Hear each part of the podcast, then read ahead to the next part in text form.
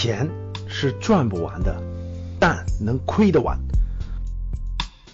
过去三十多年，中国经济的高速成长，伴随着中国形成了大量的高净值人群，庞大的中产人群。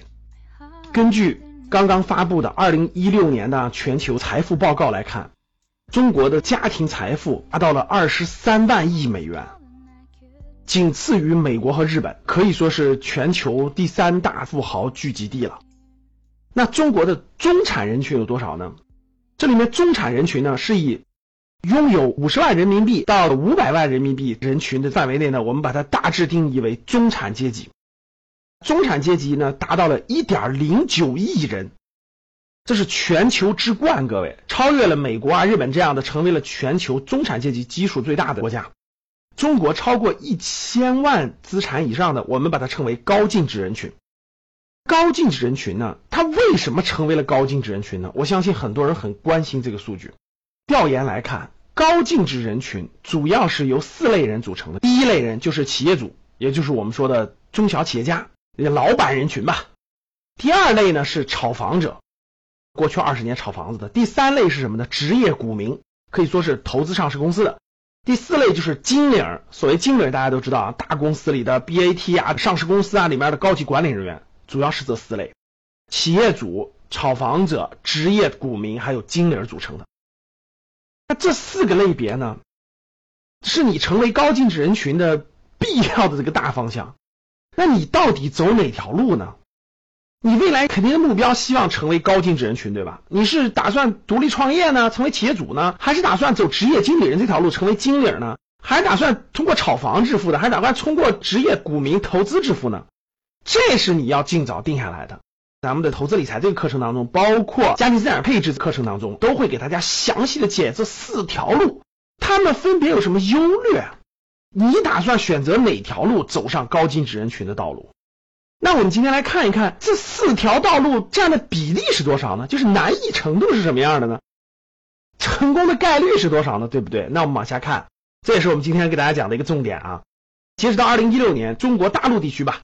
千万级以上高净值人群有一百三十四万，通过这四大途径分别占到多少的比例呢？给大家说一说哈，咱们俗称炒股吧，通过投资资本市场我成为千万富翁的占到多少呢？各位，百分之十。中国千万级以上的高净值人群里面有百分之十的人是职业股民，主要财富是通过投资资本市场获利的，大概人群在十三万到十五万之间。遇到牛市的时候，比例就急剧上升；遇到熊市时候，它就会适当的下降，但是大概比例在百分之十左右。他们的财富当中呢，持有的现金及股票等等的资产呢，大概占到了总财富的百分之四十三左右。千万级高净值人群里面，通过炒房达到这个地步的，大概占到百分之十五左右。过去其实没有这么高，在一五年之前，这个比例只占到百分之十。但是由于啊一五年、一六年等等房价的不断的上涨，特别是一线城市房价的暴涨，所以让这波人的比例增加了百分之五，大概占到百分之十五的比例。专业职业股民百分之十，通过炒房子成为高净值人群的是百分之十五，这两个加起来也就占到百分之二十五，对不对？其实这个数字也可以告诉我们了，中国的大多数高净值人群不是通过炒股，不是通过炒房得来的，他们还是通过踏实的工作得来的。那分别是多少呢？中小企业家这种当老板途径是百分之五十五，这个是最高比例。经理我打工对吧？职业经理人打到高层管理人员，打到经理的比例是多少？百分之二十。这四大比例里头，第一大类别还是企业主，就老板。所以你要真想成为高净值人群，最宽的路是创业当老板。第二个路径就是职业经理人，我当经理，我去大公司好公司，我当高级管理人员。这个比例大概占到百分之二十，这两个加起来就已经百分之七十五了。还有百分之十五是炒房的，还有百分之十是通过炒股的。那大家想想，这四大路径，你打算选哪条路呢？特别希望问大家几个问题。第一个问题，各位，我们做个互动。你认为未来十年通过炒房成为高净值人群，这个比例还会维持百分之十五吗？这是第一个问题。第二个问题就是四条大路。都通向财务自由，都通向高净值人群，你是否有选择呢？你都要选吗？我既要选 A，又要选 B，又要选 C，又要选 D 吗？你打算选哪条路？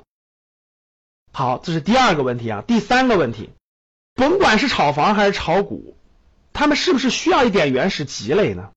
这个原始积累大概多少合适呢？第三个问题，希望大家跟我互动交流，我们在未来的课程当中呢，详细给大家解决这些问题，好不？既然来听我们讲投资这个节目的，我相信肯定都是有梦想、有愿景，希望财务自由，希望成为高净值人群的。那你是一定要做出选择的。如果你不做选择，只是做梦的话，那高净值跟你永远无关，财富自由跟你永远无关。好，各位，非常欢迎大家跟我互动，我提出的几个问题，谢谢大家。当你看到我所看到的世界，你将重新认识整个世界。好的，下期见。想要参加直播同赵老师互动，请加微信幺二二八三九五二九三，一起学习，共同进步。